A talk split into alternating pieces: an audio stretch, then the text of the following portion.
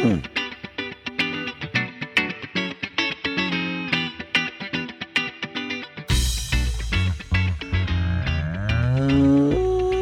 Welcome to the Moos Room, everybody. The OG3 is here. Brad, Emily, and myself. We are recording a couple days before Thanksgiving. I am hosting a bunch of people at my house. Not sure if I'm looking forward to it or not. What are you up to, Emily, for Thanksgiving? Uh, well, you know, like I do anything, I celebrate big. So it's a multi day affair. So I'll be with my dad's side of the family on Thursday. And then I also have Thanksgiving festivities on Friday and Saturday as well. Nice. And I will be making a turkey. And you're making the turkey. That's a lot of responsibility. I'm up for the challenge. Well, we'll have to update everybody on how it goes. Bradley, what are you going to do? Nice that you guys are partying and having turkey and everything like that. Uh, I'll be feeding calves. I'll be feeding my research calves all week. All my undergrads are going home. Everybody's ditching me. So the boss has to take control and do the work. So feeding calves. Oh well, everybody can think about Bradley when it's 20 degrees on on Yes. Thursday and Play a little there. violin solo for You him. don't have to feel sorry for me. I'm actually kind of looking uh, forward to it. It's been a while since, you know, I've had the opportunity to just feed calves alone and farm in about everything. solitude. That's Yeah. right. That's right. Nice. So there's there's nothing wrong with that. Nothing wrong with that. Since I became a dad, I um, uh, have a whole new appreciation of just silence. like it's it's a wonderful thing sometimes, and uh, yeah, I might be looking forward to that too. All right, let's uh, let's quit screwing around and get into the topic today. Emily, as promised, is the star of the show today. The Emily Show, also known as the Yay. Moos Room, and today we're talking about milking procedure. There's been a couple articles popping up in popular press about timing the milking procedure and how important it is. So we figured we better review it, and there's no one better to do that than Emily here. Too kind, Joe. so as, as we move into this, the timing is important. I mean, I used to do this in practice. I'd sit there with the stopwatch and record things, and uh, it, it it it can vary quite a bit from dairy to dairy. So, Emily, kind of tell me why this is so important to get these things right. Yes, well, and and I want to say I've spent a lot of time in parlors with stopwatches too, and there is probably nothing that milkers hate more than that. Somebody in their way with a stopwatch. Um, but yeah, so you know the the milking procedure and and timing it out right is something that I've always had a lot of interest in, and I'm sure I'll do it more than once this episode. But have to shout out Dr. Jeff Reneau, uh, really a, a big player in in mastitis management and somatic cell count reduction and all of that, and practices in the parlor as well. So the reason that timing the milking just right in the parlor, I mean, there's a lot of things. The biggest goal is that, well, two big goals. As Jeff Reneau would say, you want to milk clean, dry, well stimulated teats. And that's something that's going to take a little bit of time. Um, and then also, you want to be maximizing your milk production. And so that really ties into the first one too, with just making sure that cows are properly prepped for optimal letdown and you know that they're clean. That's really what we're looking for here. the big thing is that if we if we do one of these pieces wrong the whole thing falls apart It- it's a chain it's a domino effect and especially good stimulation becomes important for uh, making sure that that we're not milking an udder that doesn't have milk there to milk yet that could cause some teat damage that can cause all sorts of different things that we we don't want and can lead to mastitis so I can guarantee all three of us have heard this. And that is, you know, farmers will go, oh, well, as soon as I turn the milk pump on, they're just dripping milk. So we, you know, we don't do a lot of stimulation like they know when the milk pump turns on. All right. Um, I think that that helps. You know, that's auditory stimulation that can also help with milk letdown. Turning on your milk pump is not a replacement for stripping teats and massaging the udder. It's not a replacement for it.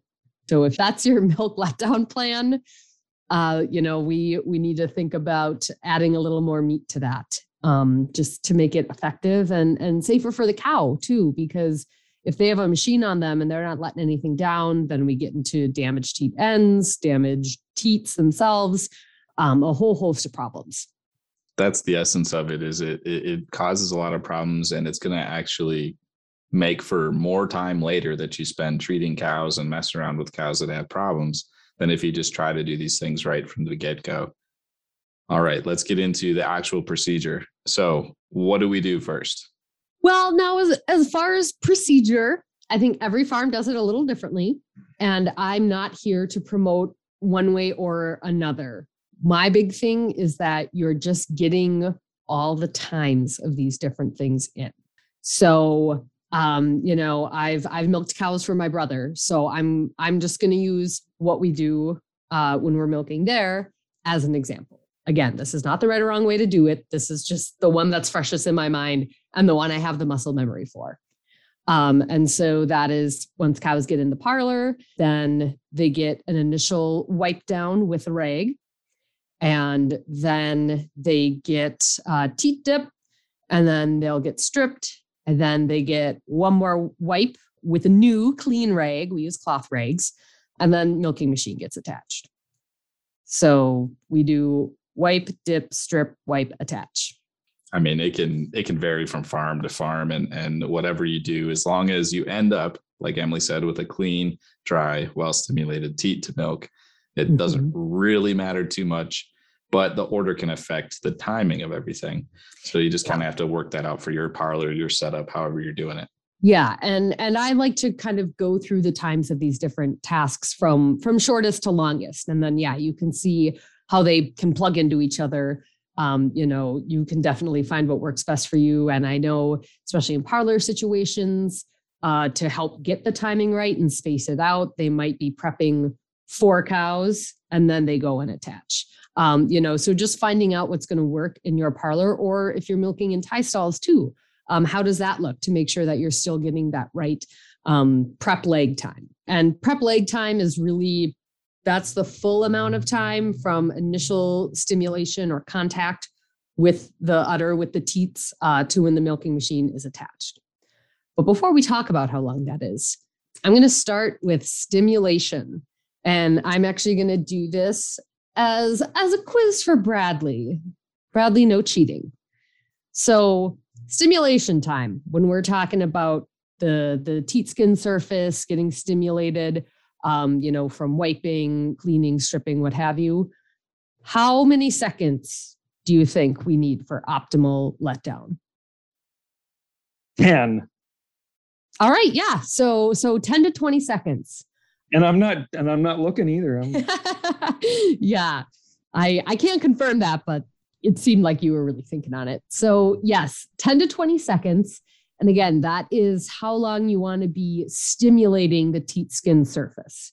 And so, yes, things things like wiping are included in that, stripping is included in that. Um, but again, really making sure that you are, you know, getting in there and and really helping to to stimulate that oxytocin for milk letdown. It was a pretty educated guest. I don't know how I got that. so here we go. Brad's got okay. sensors. Brad's got sensors. Oh, geez. And I, we some milking parlors have auto stimulation. So I have the auto stimulator set for 10 seconds. So our milkers stimulate the teats automatically for 10 seconds beforehand. So mm-hmm we're we're still trying to do a, a, manual stimulation, but then I also have an auto stimulator, so to provide some extra stimulation, maybe if changes in milkers or different things like that, uh, you you can at least get some consistent stimulation with the with the milking machine uh, when it's on auto stimulate. Fun fact. Oh, very interesting. Thanks for sharing that, Bradley. Although I I will say I'm really a fan of of of force stripping each teat because that also gives you the opportunity to visually examine the milk for you know any sign of mastitis clumps watery bloody anything like that. But yeah and i think like you said bradley kind of adding in that machine stimulation just for a little extra the recommended time is 10 to 20 seconds. But if your process is 25 or 30 seconds i think that that's fine too. You don't need to be simulating teats for a minute but 10 to 20 seconds, give or take a little um, on on the back end, I think is fine. I think if if you're not sure, you could always go a little bit longer because we always tend to maybe understimulate as well, and that probably causes more problems. Certainly does. So now the teeth are stimulated. So, Bradley, your next question How long does teat dip need to be on the teeth? 20 seconds. Is that your final answer? That is my answer. It may not be right, but Eh, it's wrong. darn. you were close. Um, so it's 30 seconds. 30 seconds. So 30 seconds contact time. So that is getting the teat dip on there and allowing it enough time to clean bacteria off of that teat skin surface. You know, I like to remind people too that before you dip, make sure that there's no visible, you know, debris or residue. You know, they get the little manure chunks or little hunks of dirt, or there's some shavings or straw or something in there. Get all that brushed away um, just to make sure that the teat dip is in fact coming into full contact with the, the full teat skin surface there. You don't want to do it too quickly. It can be easy to, to miss a teat, having complete coverage. I know my my brother gets a little angry with me when I milk for him because I I go through a lot of teat dip because I that entire teat is going to be covered. And then also, you know, in post dip or we use iodine, like I go through a lot, but I know that those cows are clean. Um, so yeah, we we want to leave that on for 30 seconds. 20 seconds is a little short. And this is another one too, where if if it goes a little over or you are timing it out and you're like, oh, it's actually 35 seconds, 40 seconds, that's okay, you know, because it's it's cleaning. So leaving it on there a little bit longer, you know, 10 more seconds is not going to be any sort of a detriment one of the things that I see when I'm being super annoying and bothering the milkers at the parlor is that uh, we miss the the teat end quite a bit when we're wiping that teat tip off. And what I what I see is that if you okay, the end the end like the tip or the end where yeah. it attaches to the udder. No, the end like the tip, okay. the tip of the teat. And Got if it. you don't, and because it has that sphincter there, there's lots of folds and little crevices at the end, and that's where a lot of dirt and everything else can sit and get missed when you wipe. So one of the things that I really harp on is getting a kind of a pinching motion on the on the very tip of that mm-hmm. teat to catch that. Um, and you can you can see that in the parlor. If people aren't doing that and really paying attention to it, you can go by with a, a piece of gauze and just kind of wipe the end of that teat and catch a lot of grit and nastiness that's left behind. So just one of my soapbox things when I'm being annoying in a parlor. That's a great point, Joe. And yeah, those little quick swab tests, um, yeah, just using a, a piece of gauze or paper towel, whatever you have on hand, is a great way to check. And you can also use that for checking teat dip coverage too. Have somebody dip a teat, and then if you take a paper towel, wrap it around the teat, hold it there for a second, take it off.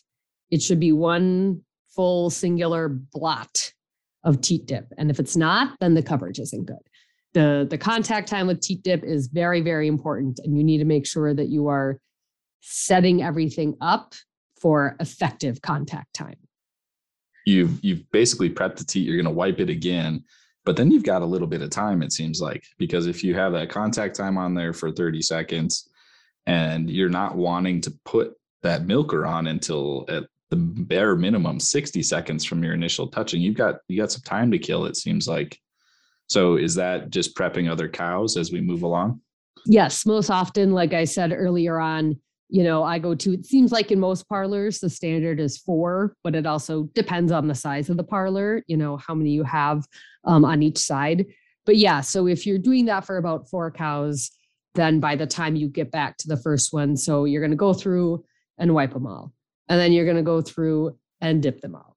And then you're going through and stripping them all and then you're going through and giving them another wipe you know? So yeah by the time you get back to cow one to attach the milking machine yeah the goal for for prep lag time so the total time this takes is is one minute to two minutes. I like to see things a little closer on the one minute side um just for parlor efficiency too we want to get you know we all have our goals we want x turns per hour out of this parlor um, and so that's something that contributes to it but you may also find, you know, there are certain cows that need just a little more time to let down their milk, or or you know, you you can figure out um, how you want to have that timed out. But yeah, absolutely. So you don't want to get the machine on too soon. So that that's why we recommend prepping multiple cows at once because you know as you're finishing up with your your last cow your first cow is ready and, and has been standing there for about a minute or two yeah, I'd love to be close to one minute if we can get parlor efficiency where it needs to be and just get cows through.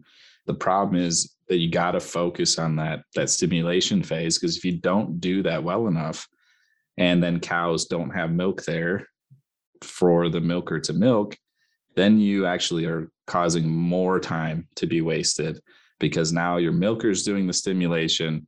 You got to wait for that time.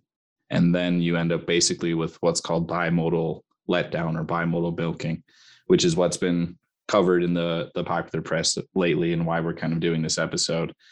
And that that's an issue because there is some milk there, but not very much. Most of that milk is still up in the udder, in the glandular part of the udder.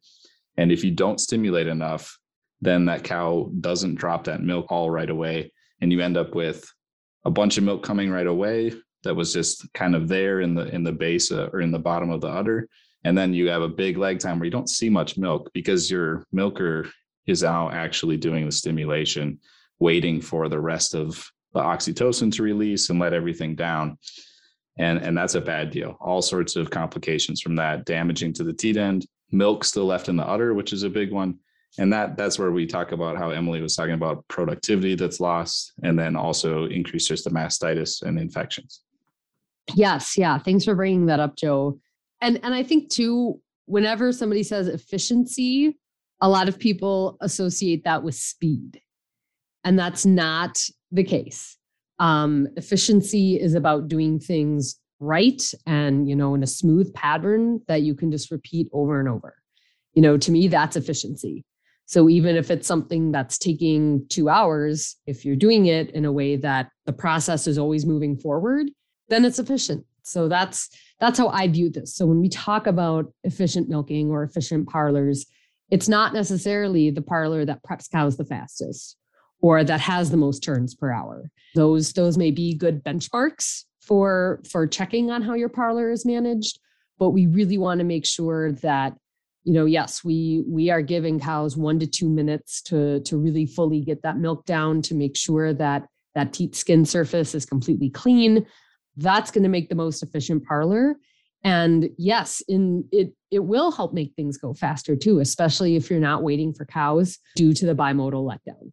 And just to put a number on it so people can have an idea of what we're talking about production wise basically what we're looking at is for every minute that that milker's on uh, udder that's not been properly stimulated we're talking about seven pounds of milk per day. And that that's a lot of milk. And you don't want to be be losing out on that from production standpoint. And then like we talked about all the other complications that can happen because of that. I would be remiss if if i didn't say that you know a lot of this comes down to training you know, especially if you are milking in a parlor, it's quite likely you have employees doing that. And I know that we we can't control what other people do. Uh, but you know, I would just really stress the point that you know you you need to be training the same procedure for everybody. You know, finding a way to to make sure that that is just this is how we do it here, and and we don't take shortcuts and we don't do it any other way. You know, having the milking procedure written out clearly and posted up on the parlor wall or I've seen some really great ones um, where it's just pictures. It's not even words. So especially um, if you have employees that that are you know English isn't their first language or you know they speak some other language other than English, um, you know they can just have that visual reminder like okay yeah first I wipe, and then second I'm you know gonna do this, and then I do that just with simple icons or pictures um, can be a really useful way to, to try to keep everybody on the same page with that because that's definitely something that I've heard a lot out in the field of like, well, yeah, well, we just have a few milkers that that aren't doing it this way. And that may be, you know, habits they brought in from from past jobs at other farms, um, or they think they they have a better way or a better idea. Um, so just make sure that if you do have you know employed milkers that you're you know checking in with them regularly making sure they're following the procedure. And if your employees have ideas too for how to change the milking procedure as long as you're within that one to two minute prep lag time and you're getting enough contact time and stimulation time and all of that uh, hear out their ideas too. A lot of this is coming down to employee buy-in and if you can get them to buy into it I find that explaining the why behind a lot of these things and that if we do this correctly, especially spending the time up front stimulating that T correctly, will save them time in the long run. That is a big motivator as well. Parlor size is a huge piece of this. A lot of dairies have outgrown their parlor and they have to be fast in the parlor. And I, like Emily said, I don't like frantic parlors. I think that is like the recipe for disaster when it comes to a, a milk prep. We, we want nice, smooth, calm, uh, efficient parlors, but frantic parlors where people are just running to try to keep up. That that's a recipe for disaster. So, and, and when we talk about that much milk on the table, seven pounds of milk for every minute that we're milking a teat that's not properly stimulated, a, a parlor can and and additions or improvements to a parlor can pay for themselves very quickly. Um, it also improves your employee retention because I don't know a whole lot of people that can milk in a frantic, fast paced way for eight to 12 hours every day over and over and over again. You just burn through people pretty quickly. So, kind of keep that in mind. There's a, a lot of benefits to having your parlor the correct size for your dairy. You just gave me a really great visual there, Joe. And and I think my next article I'm gonna title it Is Your Parlor More Like a Three Ring Circus? so I I appreciate that. Yeah, I think we've all seen that like I said, there's there's multiple effects. Employee retention with the labor issues in the industry is a big piece of it. It, it it's a it's a hard job. It's a tough job to do every day, and uh, the more comfortable and easy that job can be, the better you're going to have, uh, better time you're going to have keeping employees around. Yeah, you don't want to create that really high stress situation for employees and high stress situation for your cows too we haven't covered what happens after the milker comes off. Uh, so we, if we do everything right on the front end, we still got to do everything right on the on the back side. So what do I do when the milker comes off? Then milker is going to come off, uh, and then hopefully uh, in in your parlor or or barn, you're using a post dip. Um, iodine is a really common one, and that's just like with your your pre dip when you're prepping cows you have got to make sure you're getting really good coverage. And and that's one too that you aren't going to wipe off. You're you're going to leave it on there. And so making sure they have good coverage. And the most important thing too is you want to keep your cows standing for at least 30 minutes. As joe already mentioned what we're doing when we're working on milk letdown and that oxytocin release is the teat has a sphincter at the end. So we're wanting that sphincter to relax so that the milk can can flow out uh, more easily. And so once that sphincter is relaxed, it stays relaxed for a while. So 30 minutes um, it takes for the sphincter to, to reclose after milking. That's why we want to make sure that we're keeping those cows standing because they're laying down, those sphincters are open. It is just an invitation to bacteria. And, and in addition to that, too, you know, like I said, we we leave the post dip on the teats and that needs a little time um, to dry too, because of course, especially if you use something like shavings for bedding, if they're laying down in that with wet teats, then they're going to have teats covered in shavings. Um, and then that's going to be a big mess you have to deal with next time they come in for milking. We really focus on, you know, having water available to your cows right away so they can stand up and drink for a while, lining feeding time, or at the very least, pushing feed up after cows get milked just to encourage them to eat and, and that keeps them standing for that 30 minutes. That's a really important thing to do. And soapbox time for Joe again. I know you guys are so excited. The return alley is one of my big things that I look at when I'm talking about parlor management because that sphincter is open when they come out of the parlor. If they're splashing through everything and and there's manure getting splashed up into the front legs, you know it's getting splashed back onto the udder as well.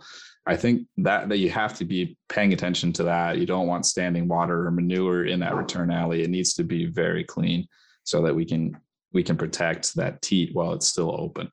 That's all.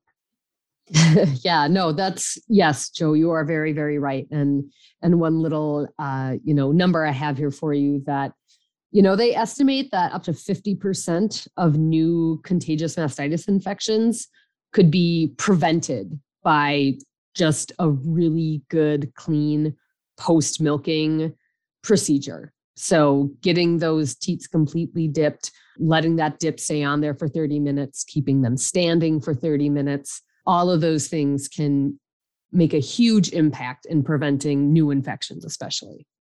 That's plenty to think about. There's a lot, lot going on there. Lots to ruminate on. Lots to ruminate on. ha Ha.